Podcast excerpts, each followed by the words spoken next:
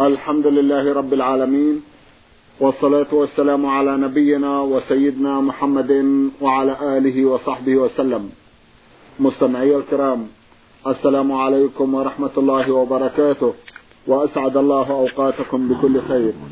هذه حلقة جديدة مع رسائلكم في برنامج نور على الدرب. رسائلكم في هذه الحلقة نعرضها على سماحة الشيخ عبدالعزيز ابن عبدالله بن باز، الرئيس العام لإدارات البحوث العلمية والإفتاء والدعوة والإرشاد. مع مطلع هذه الحلقة نرحب بسماحة الشيخ ونشكر له تفضله بإجابة السادة المستمعين، فأهلا وسهلا بالشيخ عبدالعزيز. حياكم الله. حياكم الله. نعود في بداية هذه الحلقة إلى رسالة وصلت إلينا من الجماهيرية الليبية، وباعثها مستمع من هناك. يقول المرسل حمد عبد الصادق: أخونا حمد، عرضنا بعض أسئلته في حلقة مضت، وفي هذه الحلقة بقي له جمع من الأسئلة، فيسأل مثلا ويقول: ما أسفل الكعبين فهو في النار، ما المقصود بهذا الحديث؟ بسم الله الرحمن الرحيم. الحمد لله، وصلى الله وسلم على رسول الله وعلى آله وأصحابه ومن اهتدى بهداه. أما بعد، فقد روى البخاري في صحيحه رحمه الله عن النبي عليه الصلاة والسلام أنه قال: ما أسفل من الكعبين من الإزار فهو في النار. هذا وعيد شديد يدل على تحريم الإسفال، وأنه لا يجوز للمسلم أن يرخي ملابسه تحت الكعبين كالإزار، السراويل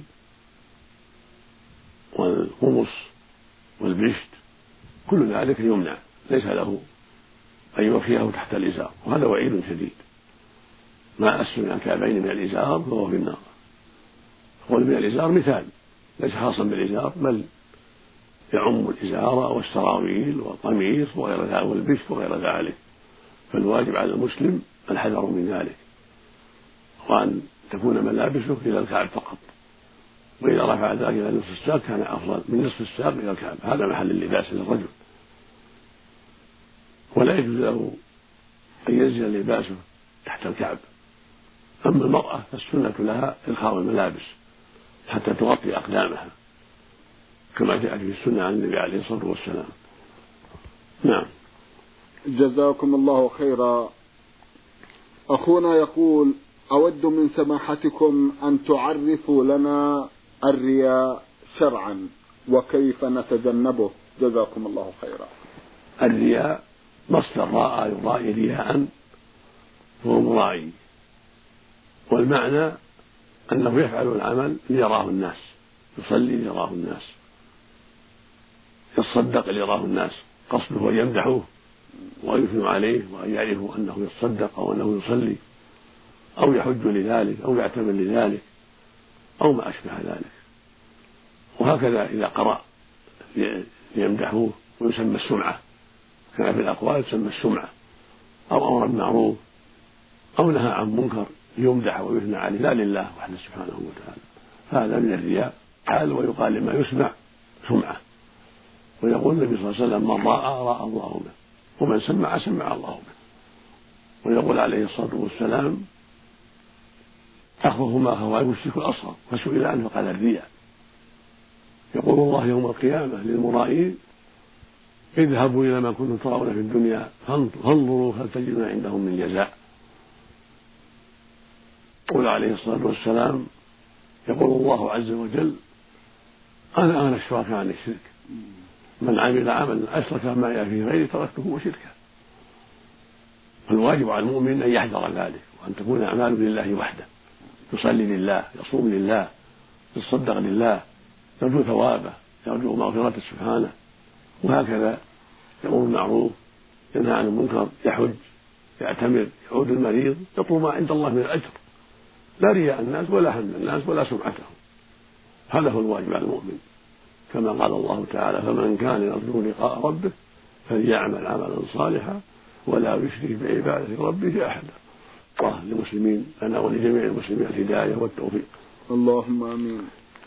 عند المزح مع الأصدقاء والضحك يدخل في ذلك كذب ليس إلا للضحك والمزح، فما هو توجيهكم، جزاكم الله خيرا؟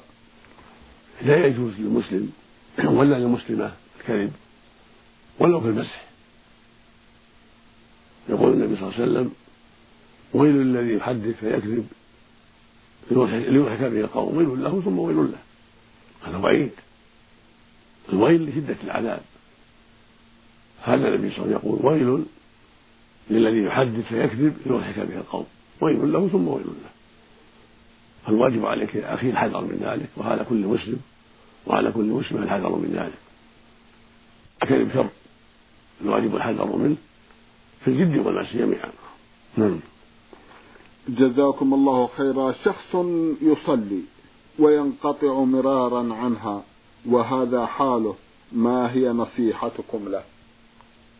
الواجب على كل مسلم ومسلمة تقوى الله في كل شيء، والصلاة عمود الإسلام، وهي أعظم الفرائض وأهم الفرائض بعد الشهادتين. الواجب على كل مسلم وعلى كل مسلمة العناية بالصلاة والمحافظة عليها، كما قال الله عز وجل: حافظوا على الصلوات والصلاة الوسطى.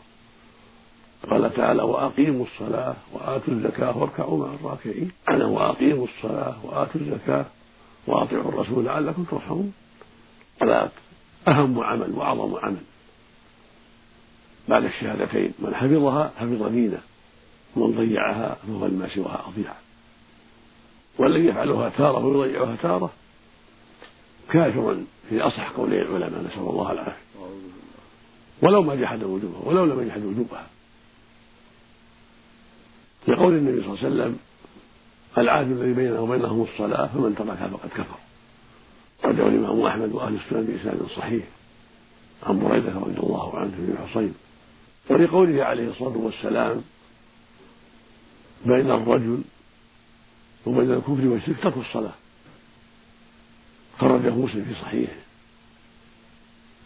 ولأحاديث أخرى جاءت في الباب.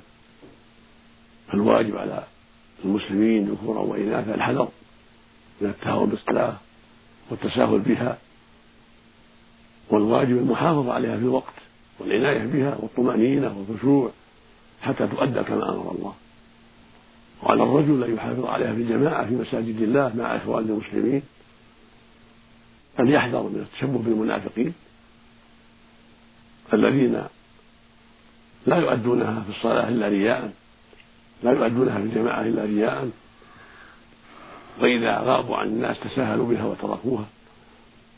يقول الله: إن المنافقين يخادعون الله وخادعهم وإذا قاموا إلى الصلاة قاموا خشاعا يراءون الناس ولا يذكرون الله إلا قليلا مذبذبين بين ذلك لا إلى هؤلاء ولا إلى هؤلاء. ليسوا مع المسلمين حقا ولا مع الكفار حقا، بل هكذا وهكذا مترددون لشكهم وريبهم وكفرهم وضلالهم. فيقول سبحانه: إن المنافقين في الدرك أسنى النار ولن تجد لهم نصيرا، لكفرهم ونفاقهم وشكهم وريبهم وإبطالهم وكفر. الواجب الحذر من صفاتهم والحذر من أخلاقهم الذميمة. جزاكم الله خيرا. يقول: سمعت من بعض الناس أن التسليم على المرأة بدون عازل على يدها يعتبر شيئا محرما، فهل هذا صحيح؟ لا يجوز للمؤمن أن يصافح النساء إلا إذا كان محرما كأخيها وعمها ونحو ذلك.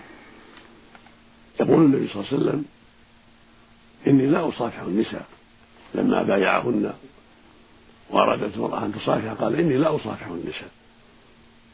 وقالت عائشة رضي الله عنها: ما مست يد رسول الله يد امرأة قط، ما كان يبايعهن إلا بالكلام. فالواجب عدم المصافحة للمرأة الأجنبية ولو من ولو من وراء حائل، يسلم عليها بالكلام ويكفي، ولا حاجة إلى المصافحة، لأن في المصافحة فتنة كالنظر.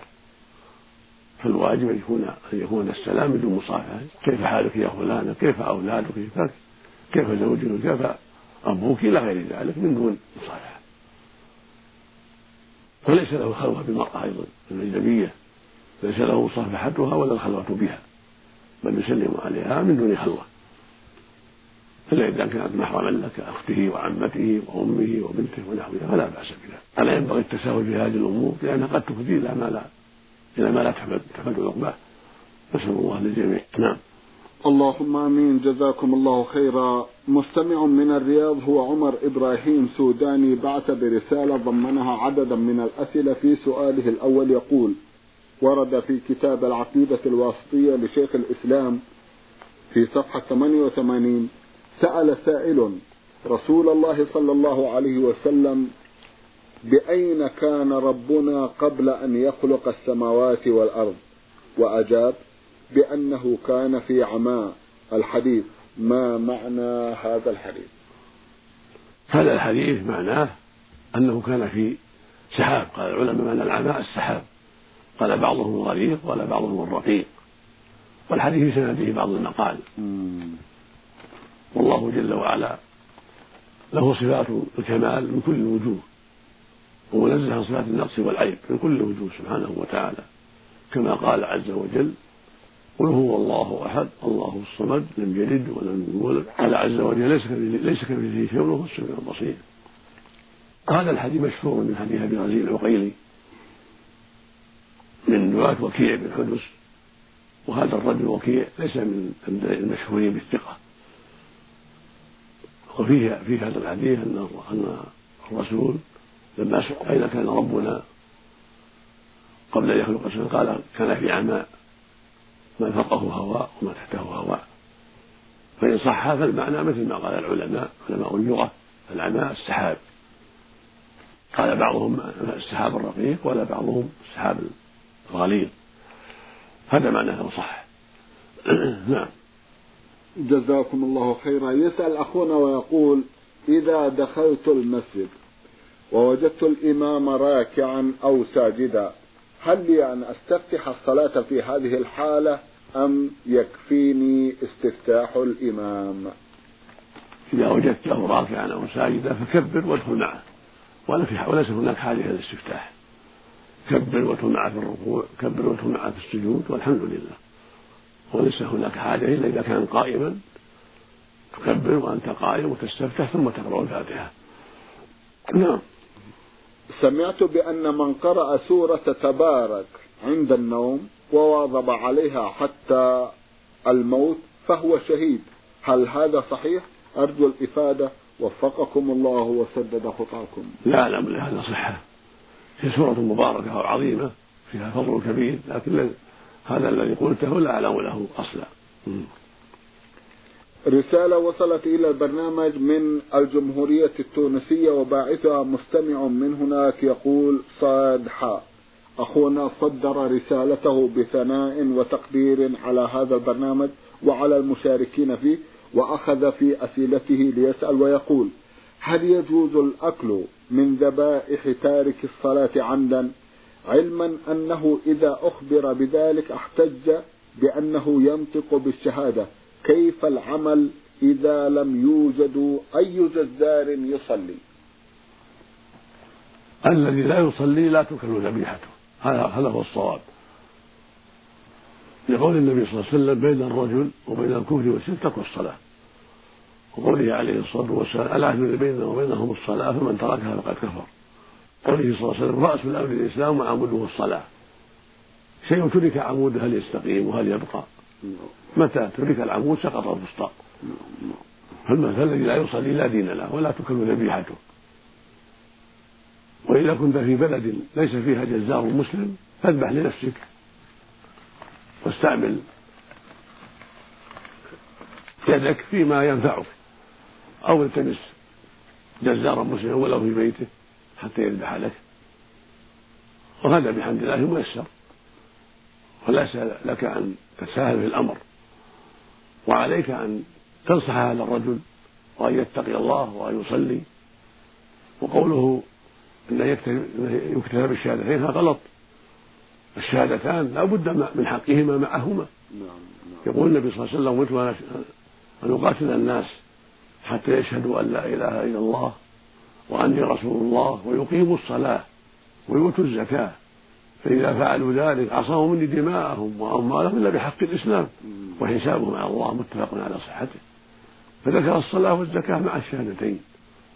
وفي اللفظ الآخر قال: أمرت أن أقاتل الناس حتى يقولوا لا إله إلا الله، فإذا قالوها عصموا مني دماءهم وأموالهم إلا بحقها وحسابهم على الله. فالصلاة من حقها والزكاة من حقها، فالواجب على المؤمن أن يتقي الله، والواجب على كل من ينتسب للإسلام أن يتقي الله وأن يصلي الصلوات الخمس وأن يحافظ عليها، هي عمود الإسلام وهي الركن الأعظم من أركان الإسلام بعد الشهادتين، ومن ضيعها ضيع دينه ومن تركها خرج من دينه، نسأل الله العافية. هذا هو الحق والصواب.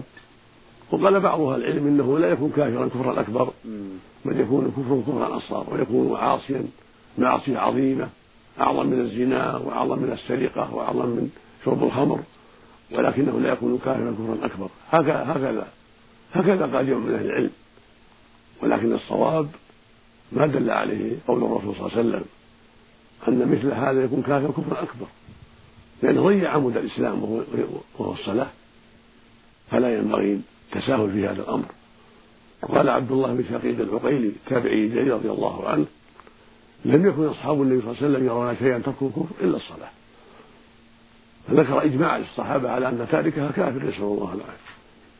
فالواجب الحذر والواجب المحافظة على هذه الفريضة العظيمة وعدم التساهل مع من تركها، فلا يؤكل طعامه ولا تؤكل ذبيحته ولا يدعى لوليمة ولا تجاب دعوته، بل يهجر حتى يتوب إلى الله وحتى يصلي. نسأل الله الهداية للجميع. جزاكم الله خيرا. شيخ عبد العزيز، لا شك أنكم تفضلتم بإبداء بعض ما يجب أن يكون عليه المسلمون تجاه تارك الصلاة، وهو ذلكم الذي يدعي الإسلام. هل من زيادة على هذا شيخ عبد العزيز؟ لعل هذا يكفي، يكفينا أنه كافر، نسأل الله العافية، بنص الرسول عليه الصلاة والسلام. وهل بعد كفر ذنب؟ ما, ما بعد كفر شيء، أعظم الذنوب الكفر بالله، نسأل الله العافية. اللهم، لكن ماذا على من يعرفه في هذه الصفة؟ عليه أن ينصح له، وعليه أن يهجره إذا لم يقبل النصيحة، فلا يجيب دعوته لو دعاه، ولا يدعو إلى وليمة، ولا يسلم عليه إذا لقيه، ويحذر الناس من شره حتى يتوب إلى الله. يسأل أخونا من تونس فيقول: في بعض الحالات يحصل تجمع في مناسبة ويؤتى بطعام وفيه لحم لا يعرف، هل ذابحه يصلي أم لا؟ هل نمتنع عن الأكل منه خشية أن يكون الذابح لا يصلي لكثرة تاركي الصلاة في مجتمع ما مثلا، أو لكثرة المتساهلين بها؟ وجهونا جزاكم الله خيرا. إذا كنت بين المسلمين وفي بيت أخيك المسلم الذي لا تظن به إلا الخير، فكل مما قدم إليك، ولا تشك في أخيك، ولا تحكم سوء الظن. أما إذا كنت في مجتمع لا يصلي فاحذر، إذا كنت في مجتمع لا يصلي أو في مجتمع كافر فلا تأكل ذبيحتهم، كل من الفاكهة والتمر ونحو ذلك مما لا تعلق له بالذبيحة. أما إذا كنت بين مسلمين أو في قرية مسلمة أو في جو مسلم فعليك بحسن الظن ودع عنك سوء الظن. الله المستعان. الله المستعان. جزاكم الله خيرا. رسالة وصلت إلى البرنامج من زبيد في الجمهورية العربية اليمنية، باعثها مستمع من هناك هو محمد يحيى مداد. رسالته يقول فيها: أعيش في منزل ليس فيه سوى والدي وزوجتي وطفلان صغيران، وفي إحدى المرات أمرني والدي بأن أذهب لأصلي الفجر في المسجد، لكن زوجتي استحلفتني بالله ألا أخرج من البيت إلا بعد مجيء والدي من المسجد خوفا من بقائها وحدها. وعندما عاد والدي وسألني عن سبب عدم ذهابي إلى المسجد أخبرته، فاستحلفني بالله ألا أذهب إلى المسجد وأن أصلي في البيت، فأخبرته بأن صلاة المسجد أفضل من صلاة المنزل، وأن الرسول صلى الله عليه وسلم قال: لا صلاة لجار المسجد إلا في المسجد. ومع هذا أصر علي بأن أصلي في البيت، وإنني إذا خرجت سوف لن يسمح لي بدخوله مرة أخرى، فأطعته امتثالا لأمره. افتوني في هذا جزاكم الله خيرا، ولا سيما وأن الزوجة تشكو دائما من بقائها وحدها في المنزل. إذا كان على زوجتك خطر وهي غير آمنة لأن حولها من يخشى منه، فلك عذر أن تصلي في البيت خوفا على زوجتك. أما إذا كان المحل آمنا ولا شبهة في ما ذكرته الزوجة، وإنما هو تساهل منها. فصل في المسجد وأطع والدك، بل أطع الله قبل والدك، عليك أن تصلي في المسجد مع المسلمين. يقول النبي صلى الله عليه وسلم: من سمع النداء فلم يأتي فلا صلاة له إلا من عذر. وقد سأله رجل أعمى فقال: يا رسول الله، ليس لي قائد يلائم المسجد، فهل لي من رخصة أن أصلي في بيتي؟ فقال له عليه الصلاة والسلام: هل تسمع النداء بالصلاة؟ قال: نعم. قال: فأعجب. الرسول أمر أعمى ليس له قائد يلائمه أن يصلي في المسجد ولم يعذره، فأنت أولى وأولى. ولا تلزم طاعة الوالد في خلاف الشرع، لأن الرسول يقول عليه الصلاة والسلام: إنما الطاعة في المعروف، لا طاعة المخلوق بمعصية الخالق. لكن إذا كانت الزوجة غير آمنة والمحل غير آمن والخطر موجود فلا بأس، هذا عذر شرعي. أما حديث لا صلاة للرجال في المسجد إلا في المسجد فهذا حديث ضعيف، ليس محفوظا عن النبي صلى الله عليه وسلم، وإنما هو مشهور عن علي رضي الله عنه. ولكن صح عن النبي صلى الله عليه وسلم ما يغني عن ذلك، وهما الحديثان السابقان: من سمع النداء فلم يأت فلا صلاة له إلا من عذر. إلى أبي هريرة في قصة الأعمى التي تقدم ذكره قال النبي: أجب. هذان الحديثان الصحيحان يغنيان عن حديث لا صلاة للرجال في المسجد. والمقصود أن الواجب على المسلمين من الرجال أن يصلوا في المساجد، وأن يكثروا سواد المسلمين، وأن يخرجوا إلى المسجد، وأن لا تشبهوا بالمنافقين. يقول ابن مسعود رضي الله عنه: لقد رأيتنا وما تخلف عنها يعني في البيت إلا منافق معلوم النفاق. هم النبي صلى الله عليه وسلم يحرق على من تخلف بيته، فالواجب عليك وعلى كل مسلم قادر أن يصلي في المسجد، وليس له يصلي في بيته إلا من عذر شرعي كالمرض والخوف. طلب الله لجميع الهداية والتوفيق. نعم، اللهم آمين، جزاكم الله خيرا. من سوريا هذه رسالة بعث بها مستمع من هناك، يقول محمد سعيد أحمد من سوريا، يسأل في سؤالين.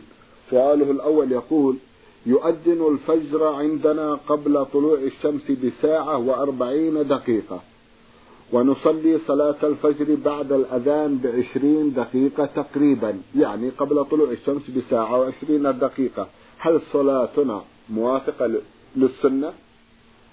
نعم، صلاة صحيحة إن شاء الله، لأن الغالب أن بين الفجر بين طلوع الشمس وبين طلوع الفجر نحو ساعة ونصف تقريبا. لكن لو أخرتم وصليتم قبل قبل الشمس بساعة أو ساعة وخمس دقائق أحوط وأحسن. والأذان قبل قبل طلوع الشمس بساعة وأربعين دقيقة فيه تبكير، وأذان قبل الوقت. فلو أخر وصلى وأذن قبل الشمس بساعة ونصف تقريبا يكون هذا أحوط لدخول الوقت. والمقصود أن المشروع للمؤمن أن يتأكد من الوقت، وأن لا يعجل في صلاته حتى يتأكد من الوقت.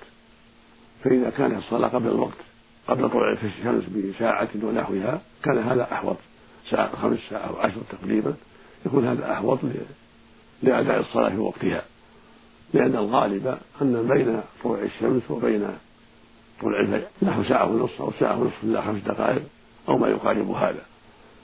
فالمؤمن يحتاط لهذا الأمر ولا يعجل، لا في الأذان ولا في الصلاة، فالتأخير أحوط.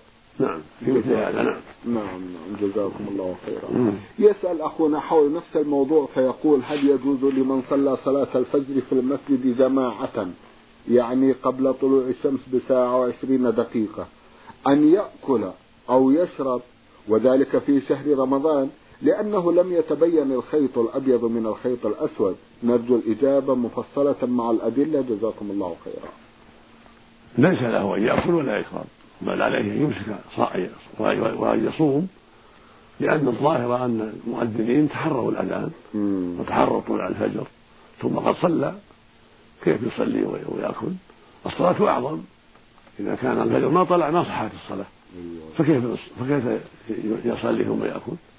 الواجب التحري للصلاة، لأنها أعظم من الصوم، فرض الصلاة أعظم من فرض الصوم، فالواجب التحري. فإذا غلب على ظنه دخول وقت الفجر صلى الفجر وامتنع من أكل والشرب، وليس له أن يأكل ويشرب وهو يظن طلوع الفجر ويغلب عليه طلوع الفجر. والله يقول سبحانه وتعالى: وكلوا واشربوا حتى يكون الخيط الأبيض من الخيط الأسود من الفجر، والمعنى حتى تتحقق طلوع الفجر. فما دام عنده شك له أن يأكل ويشرب، لكن إذا كان في محل لا يظهر فيه طلوع الفجر مثل المدن التي فيها الأنوار نعم. فيعمل بالتقاويم المضبوطة والتحري وغلبة الظن، يكفي ذلك ويمتنع من الأكل والشرب. أما إذا كان في الصحراء التي ليس يحول بينه وبين الفجر فيها شيء فإنه يأكل ويشرب حتى يعلم الفجر، حتى يعلم طلوع الفجر، كما هو نص القرآن الكريم. أما أن يصلي الفجر ثم يأكل هذا غلط عظيم، ليس له أن يصلي إلا بعد طلوع الفجر، ومتى طلع الفجر باليقين أو بغلبة الظن حرم الأكل والشرب وجازت الصلاة. نسأل الله للجميع الهداية. نعم اللهم آمين. جزاكم الله خيرا. المستمع حمدي حسين عبدو يسأل ويقول: يأمرنا الدين بطاعة الوالدين وبرهما، ولكن الوالد والوالدة يأمرونني بطلاق زوجتي وأن أتزوج من أخرى لعدم الإنجاب. عرضنا أنفسنا نحن الاثنين على أكثر من طبيب متخصص ويقولون إنه لا يوجد عندكم أي مانع للإنجاب ولكنها إرادة الله، وأنا مؤمن بذلك، وعليه فإنني لا أقدر على فك الارتباط بيني وبين زوجتي، فرجائي من سماحتكم أن تخبروني هل يعد تطليقي لزوجتي أو عدم تطليقها هل له علاقة ببر الوالدين؟ جزاكم الله خيرا. إذا كانت الزوجة مستقيمة في دينها ولم تؤذي والديك ولم تضرهما وإنما مجرد الإنجاب فلا يلزم طاعتهما في ذلك، يعني في الطلاق، يقول النبي صلى الله عليه وسلم: إنما الطاعة بالمعروف، وليس من المعروف طلاقها من دون سبب، ولكن في إمكانك أن تزوج امرأة أخرى لعل الله يكتب لك الإنجاب، هي على محبتك لها تبقى، وفي الإمكان أن تفعل الأسباب وتجتهد في التماس زوجة أخرى، ولا سيما إذا كانت ولودا قد أنجبت لعل الله يرزق منها ولدا أولادا، فتجمع بين المصلحتين، بين إرضاء والديك وبين الحفاظ على زوجتك القديمة التي تحبها وتحبك. رزق الله جميع التوفيق والهداية. نعم اللهم آمين. جزاكم الله خيرا. من جمهورية اليمن الديمقراطية الشعبية حضرموت رسالة بعث بها مستمع من هناك هو محمد أبو بكر أحمد. الأخ محمد يسأل ويقول: هل يجوز القنوت في صلاة الفجر مع الدليل من الحديث؟ جزاكم الله خيرا. يشرع القنوت في صلاة الفجر للدعاء للمجاهدين ونصر دين الله عز وجل والسلام من شر مكائد الأعداء، نسبة مؤقتة لا مستمرة كما فعل النبي صلى الله عليه وسلم، فإنه كان ربما قنت يدعو لقوم أو على قوم، قالوا قنت يدعو على قبائل من العرب شهرا عليه الصلاة والسلام، فإذا قنت المسلم من أجل حدوث أمر يضر المسلمين يدعو الله يكشفه، أو من أجل الدعوة للمجاهدين كالمجاهدين الأفغان أو نحو ذلك، هذا أصله مشروع يكون مؤقتا كما فعله النبي صلى الله عليه وسلم. أما ما يفعله بعض الناس من استمرار في قنوت الفجر في قنوت صلاة الفجر هذا غير مشروع على الصحيح، لما ثبت من حديث سعد بن طارق من أشياء قال: قلت لأبي: يا أبت إنك صليت خلف رسول الله صلى الله عليه وسلم خلف أبي بكر وعمر وعثمان وعلي، أما كانوا يقرؤون الفجر؟ فقال: أي بني ما أحدث. هكذا رواه الإمام الترمذي والنسائي والإسناد صحيح، هذا يدل على ليس من عادة النبي صلى الله عليه وسلم ولا من عادة الخلفاء الراشدين القنوت بصفة مستمرة في الفجر، وإنما يقنط لعارض وحادث يضر المسلمين أو للدعاء لقوم بالنصر على الأعداء ونحو ذلك، فالدعاء لقوم بالنصر على على الأعداء بالهزيمة ونحو ذلك، كل هذا لا بأس به مؤقتة كما فعله النبي عليه الصلاة والسلام. اللهم صل وسلم عليه. جزاكم الله خيرا. سماحة الشيخ، في الختام أتوجه لكم بالشكر الجزيل بعد شكر الله سبحانه وتعالى على تفضلكم بإجابة السادة المستمعين، وآمل أن يتجدد اللقاء وأنتم على خير. نسأل الله العافية. مستمعي الكرام، كان لقاؤنا في هذه الحلقة مع سماحة الشيخ عبدالعزيز ابن عبدالله بن باز، الرئيس العام لإدارات البحوث العلمية والإفتاء والدعوة والإرشاد. شكرا لمتابعتكم، وإلى الملتقى، وسلام الله عليكم ورحمته وبركاته.